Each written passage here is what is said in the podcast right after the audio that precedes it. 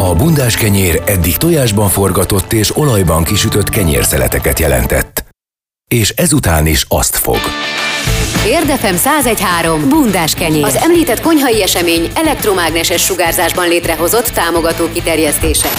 Annyira Sajnalka és Urbán Szabolcs minden hétköznap reggel 6-tól fél tízig úgy nyúl fémmel a teflonba, hogy az nem lesz karcos. Érdefem 1013. Bundás kenyér. Érden jó és nem lesz karc. Most kellett volna az a, az a szignál, hogy nem fogták még tyúklopáson, amit szoktunk ja, játszani, csak most elmaradt, és ébredtem. Negyed 90 jó reggelt kívánunk mindenkinek, ez továbbra is az Érdefem 113, benne pedig a bundás kenyér. Nyakunkon a húsvét, és ilyenkor azt mondják, hogy több száz millió tojás kerül a magyarok asztalaira, de hogy pontosan mennyi, és hogy hogyan alakul ilyenkor a tojás fogyasztásunk, erről beszélgetünk Molnár Györgyivel, a Baromfi Terméktanács mezőgazdasági titkárával. Jó reggelt, jó reggelt. kívánunk! Jó reggelt kívánok! A húsvéti tojásfogyasztás nagyon megdobja az éves átlagfogyasztását a magyaroknak, hogyha ezt százalékban ki lehet fejezni, akkor az mit jelent nagyjából? Ö, százalékban olyan 4-7 százalékot ö, szoktunk számolni, hogy, hogy évről évre nyilván van némi ö, változás. Igen, ez a 150 millió tojás a húsvét előtti időszakban, már mint az ekkora forgalom az, az, az jellemző igazándiból két kiemelkedő időszak van a tojástermelés és tojásforgalmazás szempontjából. Az egyik a karácsony, a másik a húsvét, amikor mindenki hazamegy és mindenki süt főz, és ebben az időszakban valóban erőteljesen megemelkedik a, a fogyasztás, de azért az egész évre kihúzódik, mármint nem ez az erőteljes, de a tojásfogyasztás, hiszen azért a napi reggeli nem igen maradhat el tojás nélkül. Bocsánat, nézem ezeket a számokat, tehát azt írják, hogy a húsvéti tojásfogyasztás évente átlagosan 270-280 millió darab. Ez jól olvasom? Nem, szerintem az, ez az éves hogy... átlagfogyasztása a magyaroknak, nem? Nem, nem, nem, nem, ez a 270-280 ez egy kicsit magas. Uh, én azt gondolom, hogy inkább csak ilyen 100-150 millió van a húsvét előtt, de kétségtelen, hogy most a húsvét előtt két hetet nézünk, vagy négy hetet nézünk, vagy mennyit nézünk. Tehát Nekem az is sok. Nekem az is sok. Nagy, Tehát... Sok, sok. Hát gondoljon bele, hogy azért vagyunk itt közel 10 millióval, ha csak úgy családilag nézzük, hogy családonként vesznek 30-60 tojást így a húsvét előtti időszakban, kijön, az, az, kijön ez a, az adat. Egyébként az éves fogyasztásunk az 2,3 milliárd. Az szép. Ezt számolt a KSH, és tulajdonképpen ha ezt lebontjuk egy személyre, egy főre, akkor most 243 darab per fő per év a magyarok ez, tojás. Ez jónak, jónak számít, mert pont a héten, jó. a héten beszélgettünk Igen. halakról, vagy a halfogyasztásról, és hát ott nem állunk ilyen jól akkor ezek szerint? Minden relatív. Igen, halat valóban szerintem is nagyon keveset fogyasztunk, de én most nem a halat akarom hmm. kényszerűsíteni. Persze, nem is azért vagyunk itt, csak hogy hát, összehasonlításképpen mondtam, igen. Tehát ha azt nézzük, tehát én is összehasonlításokat mondok, ha azt nézzük, hogy világviszonylatban egy főre mennyi a, a tojásfogyasztás, vagy, a, vagy az Európai Unióban mennyi a tojásfogyasztás, akkor azt, azt kell, hogy mondjam, hogy, hogy ezzel a 243 darabbal az átlag fölött vagyunk. Nyilván lehetne ez, ez több is, meg rosszabb esetben meg kevesebb is. De azt gondolom, hogy ez, ez, egy, ez egy aránylag jó szám, de ha azt mondom, hogy minden napra fogyaszt el egy tojást legalább, akkor, azon, akkor még van mit javítanunk rajta. Valóban. Igen. Egyébként van elég tyúk, meg van elég tojás? Hogy áll ezzel az ágazat ilyenkor? Tehát, hogy mennyire kell készülni mondjuk egy ilyen húsvét előtti időszakra, vagy mennyire kell készülni egy karácsony előtti időszakra? Nekünk vannak otthon tyúkjaink, ezt így sokszor meséltem már a hallgatóknak, ilyenkor mi mindig kevesebb tojást fogyasztunk húsvét Igen. előtt, és akkor így tartalékolunk, így eltesszük a tojást, hogy akkor az majd így húsvétra jó lesz nekünk. Önöknek kell ilyenkor tartalékolni? Ö, nem tartalékolni kell, de a termelők úgy gazdálkodnak a tyúkjaikkal, hogy ebből a húsvét előtti időszakban, meg a, meg a karácsony előtti időszakban mindenképpen olyan állomány legyen, ami egyrészt felnőtt, mert hogy 18 hét kell ahhoz, hogy, hogy a, a napos ö, csibéből érce aztán majd felnőtt tyúk legyen, és elkezdjen tojást termelni egyrészt, másrészt, hogy olyan ö, legyen a, olyan magas legyen a termelés, tehát a legmagasabb, a csúcson legyen a termelés, hogy legtöbbet termeljen egy tyúk egy héten mondjuk. Tehát ilyen, ilyen közepesen idős állományokat próbálnak ilyen időszakban tartani, nevelni, hogy erre az időszakra felnevelni, ami ráadásul ilyen, ilyen MS, elles méretű, közepes és nagy tojásokat ad, mert, mert hogy erre van kereslet. És nyilván itt a, a tyúknak a biológiájával törődni és foglalkozni kell, hogy egyrészt fel kell nevelni, amikor még fiatal a tyúk, akkor csak kicsi tojást fog tojni, amikor meg már öreg, akkor meg inkább túl nagyot, viszont az, az könnyen tud már repedni is. Tehát így, így hogy úgy állítják be a, a naposnak a kelését, meg a nevelés, meg a termelés időszakának a kezdetét, hogy ilyenkor nagyon sok és, és, és jó minőségű tojás tudjanak termelni és eladni. Egy csomó kérdést megelőzött. Végre megtudtam, hogy mi az a érce. Nekem az volt a fejem, hogy ez egy teljesen külön állat, de hát ezek szerint, ezek szerint nem, hanem az egy köztes állapota, ugye a, a csibe és a, a hát az tyúk, a tyúk között. Igen. Aha, és a csirke az mi? Tiszteltek kérdezem. A, szétvált tulajdonképpen itt a, a nagyüzemi vagy regisztrált termelésnél már az, hogy csirke meg tyúk. Mind a kettőnek a, a neve gallus gallus.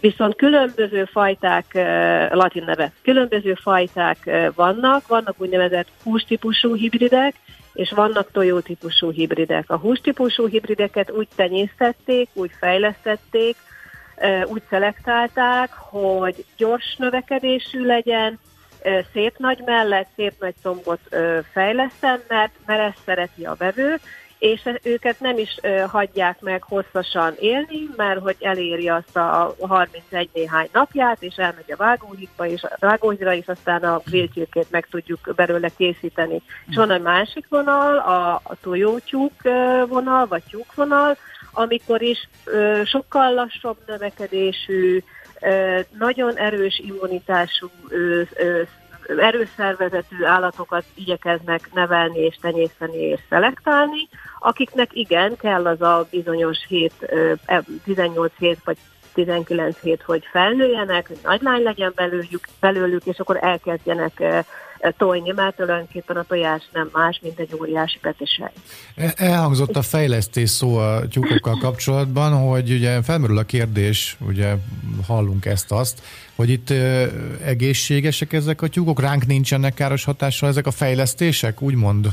Ö, rossz szót használtam, nem fejlesztés, tenyésztés, de a fejlesztés is igaz, hiszen, hiszen nagyon sok mindennek meg kell felelni. Egyrészt ezeknek az állatoknak hónapokon keresztül ben kell lenni a termelő istálóba. Kvázi, én bemegyek a munkahelyemre, én dolgozom, jó esetben 20-30-40 nem tudom hány évet, mert ezek a tyúkok is hasonlóak, hogy, hogy amíg fiatalak, addig edzik, edzik őket, nevelik, megkapják azokat a vakcinákat, amit aztán később, mikor felnőtt már semmi többet, ugyanaz, vagy nagyon hasonló, mint a gyerekeknél, amikor már felnőtt, akkor már semmi többet, hiszen, hiszen gyógyszer, vakcina egyéb nem kerülhet már az állatszervezetébe, mert az átmenne a tojásba, és onnantól kezdve neki termelni kell. És amikor azt mondom, hogy, hogy fejlesztés vagy tenyésztés, azért is kell többféle irányba menni, mert egyrészt vannak olyan országok, ahol, ahol, a fehérhéjú tojást kedvelik.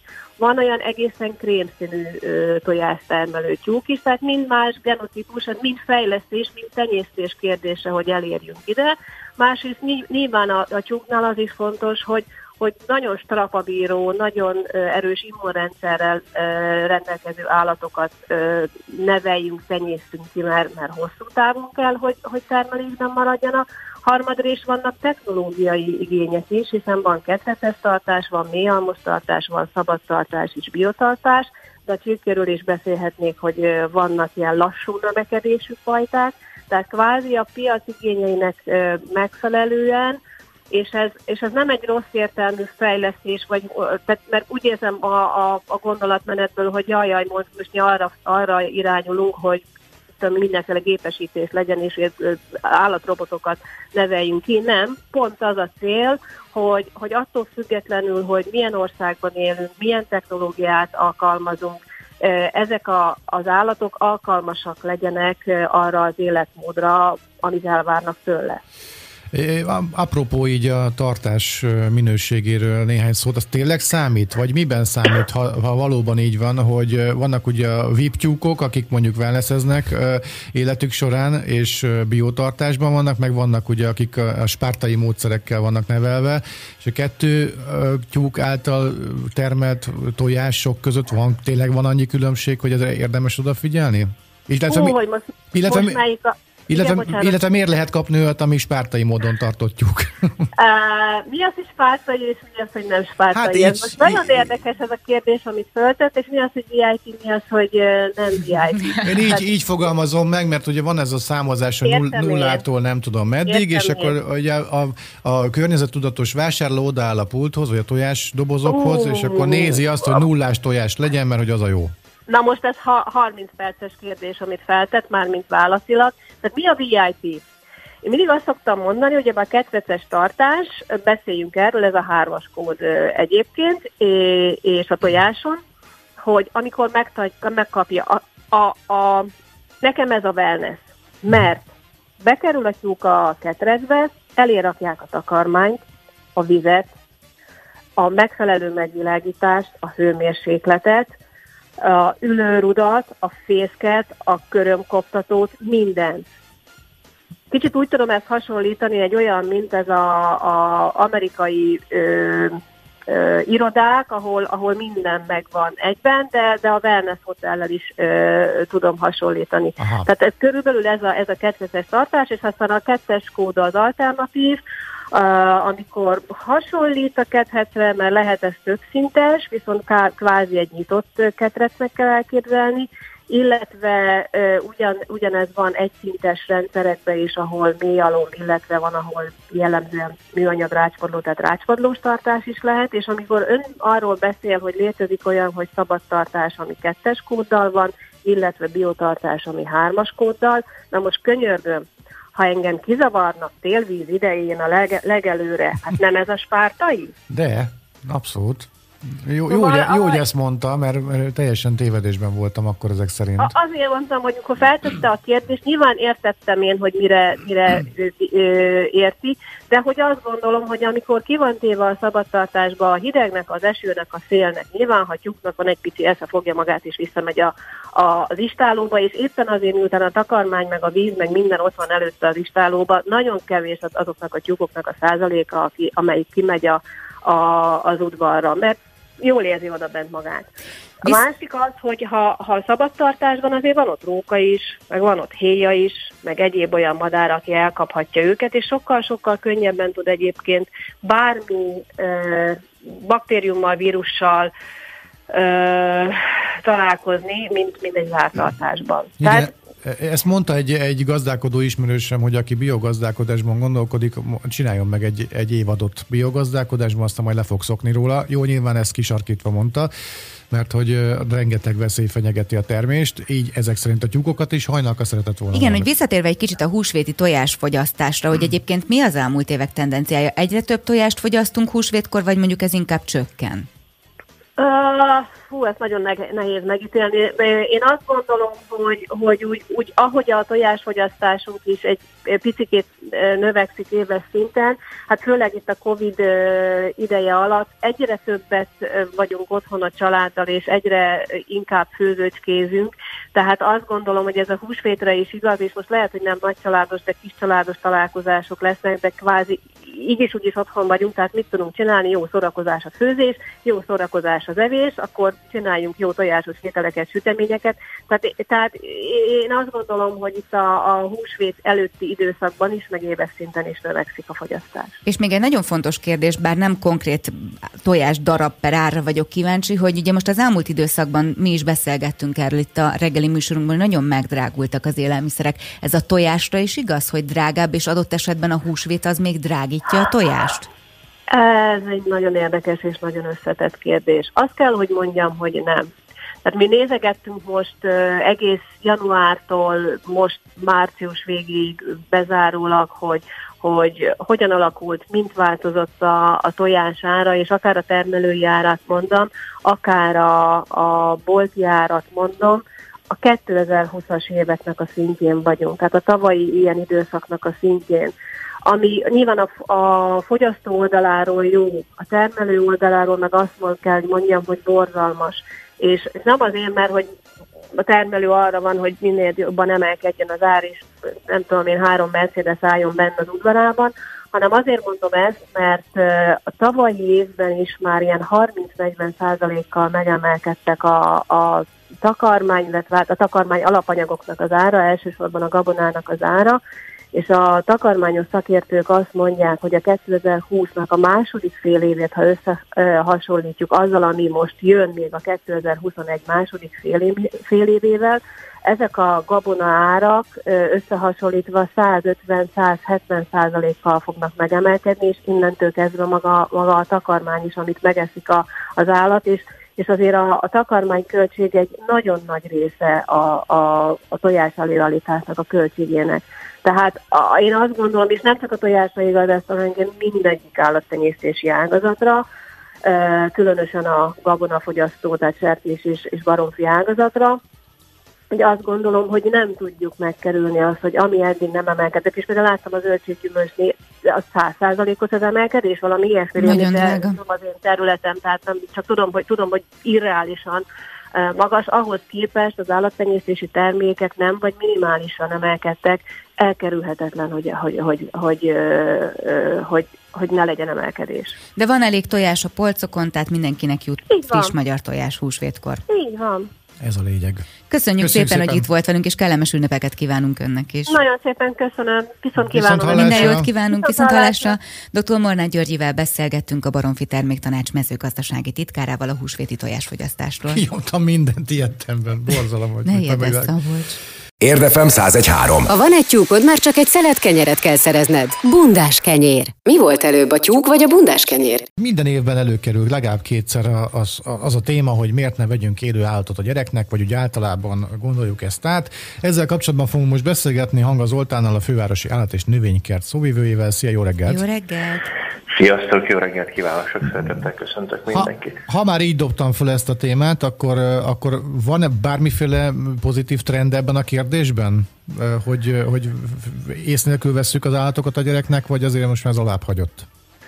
Szerintem van pozitív trend, mondjuk így az elmúlt három évtizedet, ha nézem, hiszen most már ennyi ideje foglalkozunk rendszeresen ezzel a kérdéssel.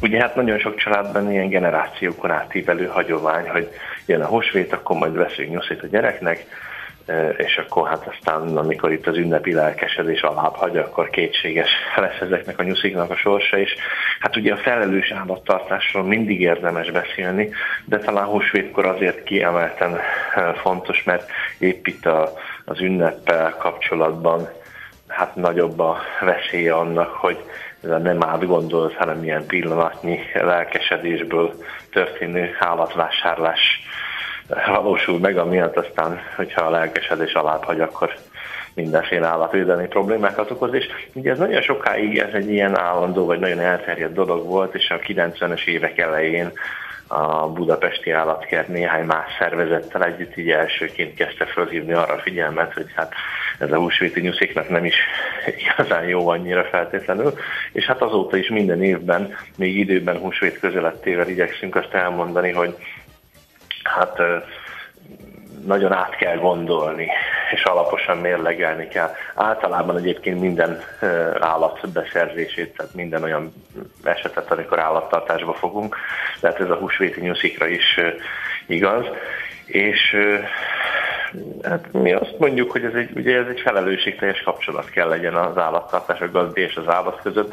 Én még azt is hozzáteszem, hogy talán hasonlóan érdemes ezt mérlegelni, mint mondjuk a gyermekvállalást, hiszen e, itt is ugye az állattartó e, tartozik aztán felelősséggel az állatért. Lehet, hogy ezt a hasonlatot talán sokan zokon veszik, de mivel én családapa is vagyok, meg állattartó is talán szabad ilyet, ilyen összehasonlítást, vagy ilyen párhuzambálítást tennem. És ugye túl azon, hogy minden évben, most már évtizedek óta igyekszünk felhívni a figyelmet arra, hogy hogy ez milyen fontos dolog, hogy előre például át kell gondolni, hogy hát hogyha majd nyulat tartunk, vagy bármi más állatot, és akkor elutazik a család nyaralni, akkor meg kigondoskodik róla, vagy viszik magunkkal, vagy tehát minden ilyen lehetőséget végig kell gondolni, sőt, utána kell nézni annak is, hogy hát mi annak az állatnak az igénye, hogy ne akkor kezdjünk el gondolkodni, hogy tulajdonképpen mit is kéne adni neki, mikor már ott van. Hát ezen kívül azt is meg szoktuk tenni, hogy ugye aki ezt végig gondolta és arra jutott, hogy igen, kérem szépen, akkor ő tud felelősséggel gondoskodni a nyúlról, annak abban igyekszünk segíteni, hogy az állatkert honlapján ilyenkor mindig közzéteszünk tippeket a nyúltartással kapcsolatban, az elhelyezésükkel, az etetésükkel, takarmányozásukkal kapcsolatban. Ez most is, ahogy minden évben elérhető az állatkert honlapján, és hát azoknak is igyekszünk kedvezni, akik szintén felelősséggel végig gondolták, és arra jutottak, hogy hát ők nem tudnának eh, akár mondjuk tíz évig is, hiszen addig is élhet egy nyúl, egy állatról gondoskodni, egyszerűen mert az életvitelük az olyan, és akkor hát nekik is próbálunk olyan értelmes segítséget nyújtani, hogy nem maradjanak ki a húsvéti nyuszi élményből. Most amikor nyitva vagyunk, akkor ezt elég jól meg lehet tenni ilyen húsvéti nyuszi simogatóval is. Nyilván most, hogy a Covid miatt átmenetileg zárva kell tartanunk, ez nem lehetséges, de, az állatkerti alapítvány még a múlt héten egy nyuszi örökbefogadási akciót, ilyen jelképes örökbefogadást épp úgy hirdetett, mint nevet is kerestünk a, a húsvéti nyulaknak, illetve hát azoknak az öregi nyulaknak, akik az állatkertünkben laknak, úgyhogy lehetett szavazni online a közösségi média felületen, és húsvéti képeslap küldő szolgálatot is indította az állatkerti alapítvány, tehát ilyen módokon is próbáljuk a húsvéti nyuszi élményt valahogy azoknak is megadni, akik hát ezt felelősséggel mérlegelték, és arra jutottak, hogy ők nem tudnának gondoskodni hosszabb távon egy nyúlról. Olyan érdekes dolog ez, mert valahogy mindig húsvétkor jön elő ez a téma, mert nyilván egy kutyát azért nem tesznek ki, de valamiért az embereknek a fejében az van, hogy egy nyulat azért úgy könnyebben elajándékoznak, nem tudom aztán mi lesz a sorsuk. Nekem van egy nagyon negatív élményem ezzel kapcsolatban. Amikor kislány voltam, akkor Újpesten lakótelepen laktunk, és emlékszem, hogy húsvét után kislányok, akikkel így bandáztam, ők is kaptak nyuszit. És emlékszem, hogy, hogy én teljesen sokkot kaptam, amikor a nyuszit csúszdáztatták. És a nyuszi csúszdázott, és akkor anyukám mondta, hogy úristen, gyere el onnan most azonnal, és láttam, hogy a nyúl teljes sokban volt, tehát hogy adott esetben ugye sok sok városi gyerek, akik mondjuk lakótelepen laknak, kapnak nyulat ilyen és, ünnepek alkalmával. És előtte ugye képeskönyvben láttak csak én állatot, Igen. tehát nem nagyon vannak kiképezve. De hogy miért van az, hogy, ilyen, hogy pont a nyúl az, ami, amiről azt gondoljuk, hogy jó, hát nem tudom, megvesszük, aztán majd lesz valami vele, két-három hétig ott nevelgetjük, aztán meg majd nem tudom, pörkölt lesz belőle, vagy valami lesz belőle. Igen, ez érdekes, hogy mondjuk egy kutyával ellentétben a nyúl az egy olyan uh, házi állat, aminek a a, hogy is mondjam, csak a gazdasági haszonállatként való tartásának is hát nagy hagyományai vannak Magyarországon, tehát ugye létezik nyúltenyésztés Magyarországon olyan célral, hogy hát mondjuk például nyúlpörkölt alapanyaga legyen. Nyilván ez a kutyánál nem mondható el, mert a mi kultúránkban meg azt nem szokás. Tehát ugye ez is egyrészt különbség. De ez nagyon érdekes, amit említettél, mert ez is mutatja, hogy a felelős állattartás nem csak arról szól, hogy az elején mérlegeli az ember, hogy hát akkor eh, hogy tud-e gondoskodni a a nyúlról felelős módon, hanem hát ezt menet közben is felelős módon kell végrehajtani, tehát azért is az egyik ilyen fontos üzenet ilyenkor, hogy a, a nyúl az nem játékszer, nem biztos, hogy feltétlenül élvezi azt, hogyha mondjuk a csúszdán leküldik, tehát ezt lehet, hogy valami játékállattal inkább helyes lenne, és hát ez is egy fontos ilyen nevelési vagy szemléletformálási kérdés, hogy, hogy ha állatot tartunk, az annak megvannak a saját eh, igényei, és eh, bizony ez is egy fontos dolog, hogyha mondjuk eh, olyan korú a gyerek, akkor, akkor lehet, hogy ezért is szerencsésebb inkább valami ilyen plusz állatot vagy játékot, mint élő állatot. És hogyha meg élő állatról van szó, akkor ez egy nevelési kérdés, hogy, hogy azt mindenki már gyerekkorában ez belésődni, hogy hát ugye az állat az ugyanúgy élő érző lény, mint mi emberek, és hát vannak igényeik, és ő nem biztos, hogy amikor fogják, hogy na, akkor menjünk csúszdázni, akkor ő ezt úgy fogja föl, mint a gyerekek, hogy hát de jó, mert megyünk játszani, hanem ő ugye nem tudja, miről van szó, és hát halálosan meg van rémülve, hogy itt most mi történik vele. Egyébként az állatkertünkben erre olyan szempontból is odafigyelünk, hogy ugye az állatkertünkben nem csak hát meg lehet nézni mindenféle állatokat, és akkor jól érzi magát az ember, meg különböző élményeket szerez, hanem ugye mi ismeretterjesztéssel, oktatással, szemléletformálással is foglalkozunk, szoktunk fogadni, amikor nem kell zárva tartani persze tanulmányi csoportokat is, és a, a zoopedagógiai programkínálatunknak egy fontos része, hogy tartunk olyan foglalkozásokat is, van erre egy külön egyszerre berendezett terünk is, amit frakteremnek hívnak, ami a felelős állattartásról szól. Tehát ezeken a foglalkozásokon a óvodás, iskolás csoportoknak azt is el tudjuk mesélni, és be is tudjuk mutatni, hogy, hogy ugye hát az otthon tartott házi kedvenc az, az, az egy társunk, egy társállat, és nem egy játékszer, és hogy hogyan kell felelősséggel gondoskodni róluk. Hogyha egyébként valaki mégis úgy gondolja, hogy ennek ellenére nyulat vásárol. Majd jobban tudja. Igen, akkor, akkor így mire számítson egy nyullal kapcsolatban mondjuk? Tehát, hogy adott esetben ugye nem ismerjük általában a nyusziknak a viselkedését, a ragaszkodását, stb., de mondjuk például egy nyúl mennyire intelligens, vagy mennyire ragaszkodik a gazdájához, egyáltalán meddig él, hogyha úgy döntenénk, hogy oké, okay, akkor mi rend, tehát hogy mondjuk van kertünk, és ott akarjuk őt tartani. Igen, hát egy nyúl az akár tíz évig is elélhet, és persze ugye az, hogy az ember milyen állatot kell tartson otthon, ha tart egyáltalán, az, az alapján is lehet mérlegelni, hogyha tulajdonképpen mit várunk el ettől a társállat kapcsolattól, mert nyilván azért olyan szintű társa egy nyúl valószínűleg nem tud lenni az embernek, mint mondjuk egy kutya, Ugyanakkor van ember, akinek meg kifejezetten az kellene, amit a, a nyúl tud adni. Azért a nyúl is nagyon ragaszkodó, nagyon barátságos és nagyon sok szép pillanatot okozó állat tud lenni. Nyilván persze vannak ilyen tudnivalók, ami ugye hát nem csak kertes házban, hanem lakásban is szoktak tartani nyulat, úgyhogy van egy nyúlketrece, és akkor onnan időnként kiengedik a lakásba, hogy bókolásszon. De ugye azért két fontos tudnivaló ezzel kapcsolatban is van. Az egyik az az, hogy, hogy hát azért a nyulak nem lesznek feltétlenül szobatiszták, előfordul, de azért erre nem biztos, hogy lehet százszerzalékig számítani. A másik dolog pedig az, hogy hát ők ugye hajlamosak különböző dolgokat megrágni, amiket mondjuk a lakásban elérnek, a bútorok lábától kezdve a tapéta alsó részén át a szabadon futó kábelekig, és ugye hát ennek két következménye is van. Az egyik nyilván, hogy hát azok ott meg lesznek rákcsára, de a másik, hogy esetleg hát olyasmi is bejuthat a nyúl szervezetébe, ami aztán a számára nem túl egészséges. Tehát mondjuk ilyesmire azért, azért a nyúltartással kapcsolatban fel kell készülni, mint hogy arra is, hogy ugye vannak ilyen, ilyen legendák, hogy hát mit kell adni a nyúlnak enni, és akkor hát erre általában az a válasz, hogy hát akkor mondjuk eh, káposztát vagy sárgarépát, és eh, hát akkor sokan el gondolják, hogy a nyúltartás vagy nyúletetés az ezzel el is van intéző, hogy időnként kap káposztát meg sárgarépát. Hogyha abból indulunk ki, hogy a mi emberi táplálkozásunk is Hát azért elég változatos, és nem lehet azt mondani, hogy van két-háromféle táplálék, amit eszünk, és akkor azzal aztán egész életünkre a táplálkozás el van rendezve, akkor gondolhatjuk, hogy a nyúlnál is ez ennél bonyolultabb. Egyébként ezzel kapcsolatos tanácsok is. Ezen a bizonyos az állatkertünk honlapján elérhető ilyen nyúltartási kiskátéban bőven található. És ak- akkor, amikor hát véletlenül úgy alakul, hogy megunódik egy nyúl, akkor ezek a nyuszik, hogy nagy részt nálatok landolnak az állatkertben, és nem akarom horror irányba elvinni ezt a beszélgetést, de mondjuk egy takarmány nyúl lesz belőlük, vagy milyen, mi a sorsuk ezeknek a nyusziknak? Hát most már nem landolhatnak nálunk, mert 2008 óta, vagyis már egy jó ideje nem fogadunk be nyulakat.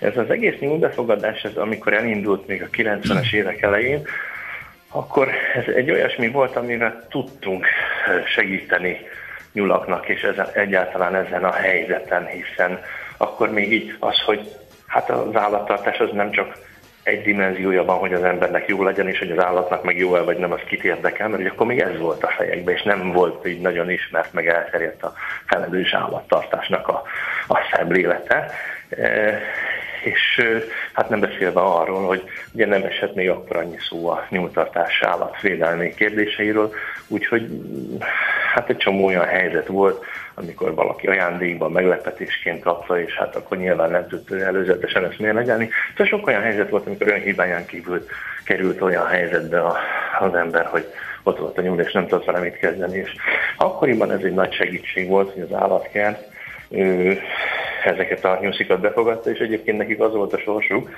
hogy a szeretőgazdit kerestünk nekik. Én tudom, hogy van egy ilyen városi legenda, hogy amikor ez még volt, akkor ők biztos takarmányállatként végezték, mert hogy egyébként vannak olyan állataink, akik nyulat esznek. A helyzet az azonban, hogy ugye egyrészt ilyen, ilyen elvi szempontból se lett volna szerencsés, de gyakorlati szempontból sem, mert hát ezek az állatok, ha takarmányként néztük volna őket, akkor ilyen ismeretlen eredet és ismeretlen kockázatokat jelentő, tehát hogy élelmiszerbiztonságnál megfelelő mhm. dologról van itt szó, ami hát nem lehetett volna ilyen innen-onnan behozott nyulakat olyan állatoknak, olyan ragadozóknak adni, akik egyébként meg olyan veszélyeztetett ritka fajok, hogy csak néhány százban belül a világon, tehát ez szóba se jöhetett. Na most viszont, hogy ez a dolog haladt előre, a 90-es évek, 2000-es évek eleje, egyre inkább azt tapasztaltuk, hogy azok, akik behozták a nyulakat az ünnepek után, azok eleve azzal a szándékkal vágtak bele a dologba, hogy hát akkor két-három hétig mondjuk tartják a nyulat, vagy valameddig, és akkor utána meg majd lepasszolják az állatkertnek. Mm-hmm. És hát mi úgy gondoltuk, hogy ez viszont nem egyeztethető össze a felelős állattartás magatartásával, és ezért aztán be is szüntettük ezt a dolgot, úgyhogy 2007 volt az utolsó év, amikor a húsvét ünnepek után még nyulakat befogadtuk, hiszen akkor ezt külön meg kellett szervezni, az elhelyezésüket, meg azt a rendszert, ami alapján gazdit keresünk nekik. Tehát ezt időben szóltunk is egyébként már 2007-ben, megmondtuk, hogy oké, okay, abban az évben még ilyen, de a következő évben már nem, tehát ne is tessék erre számítani. És tulajdonképpen azóta nincs is ez, de az összes többi nyulak védelmével kapcsolatos dolog, tehát a figyelemfelhívás ilyenkor a felelős állattartásra, az ismeretterjesztés, hogy hogyan tartsuk a nyulat, illetve ezek az alternatív lehetőségek azoknak, akik mérlegelték, de arra jutottak, hogy ők nem vágnak be a, bele a nyújtatásba. Ezek azóta is ilyenkor az állatkertünk részéről fontos elemei a nyúlvédelmi tevékenységnek, és hát azt még, azt még talán érdemes hozzátenni, hogy ez egy érdekes megfogalmazás, hogy ugye ez a húsvét után behozott nyulak, ezek a sajtóban is mindig úgy szerepeltek, hogy hát a megont nyulak. És a mi, állat, a mi álláspontunk szerint a fejlődős állattartás gondolatából tulajdonképpen az következne, hogy ilyen fogalom, hogy megunt állat, megunt házi kedvenc tulajdonképpen nem is létezhetne annak analógiájára, mint hogy olyan sincs, hogy mondjuk egy család gyereket vállal, de egy idő után a gyerek megunt, gyerekké válik, és akkor hát majd valamit kéne kezdeni vele.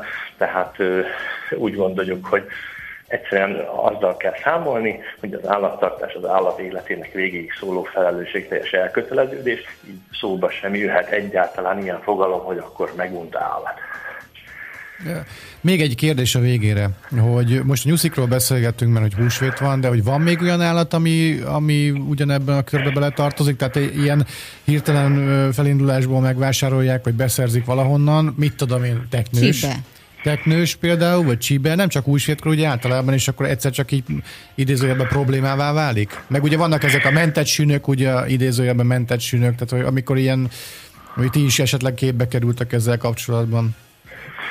Hát, hogyha házi kedvencről beszélünk, vagy ilyesmi szándékról, akkor ugye a húsvéthoz tulajdonképpen nyulakon kívül még más is kapcsolódik kis csibe, kiskacsa, ami hát ilyen állatvédelmi szempontból még szerencsétlenem, hiszen ugye a kis csibe, meg a kiskacsa azok nem önálló entitások, amik mindig kis csibék, mindig kiskacsák, azok is voltak, és azok is maradnak, hanem az ugye a nagy tyúknak, meg kacsának a gyereke.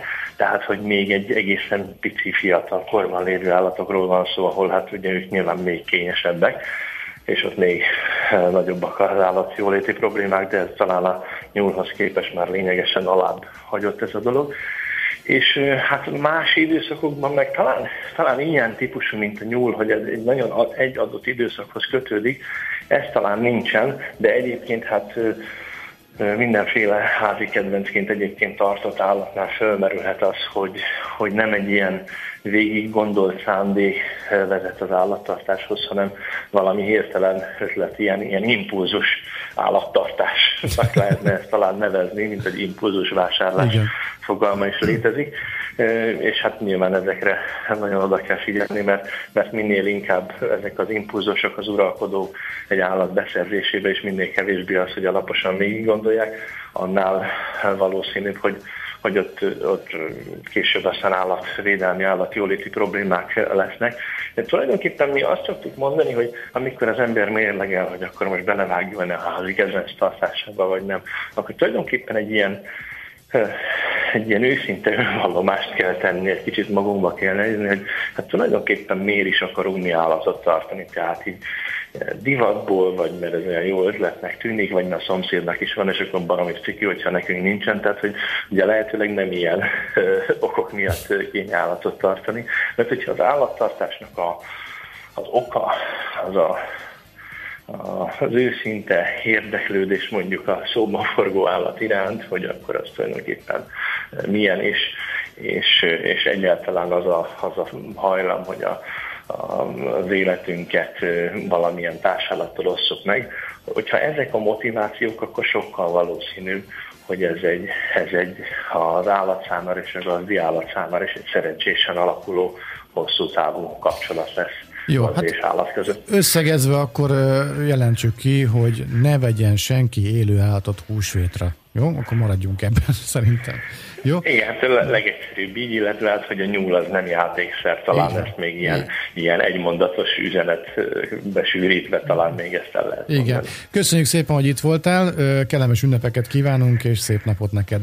Köszönjük Köszönöm szépen. szépen, ugyanezt kívánom én is nektek, és minden hallgatónak. Szia, szép napot. Hangazoltán. Mondja csak. Hanga Zoltánnal beszélgettünk a fővárosi állat és növényket szóvivőjével.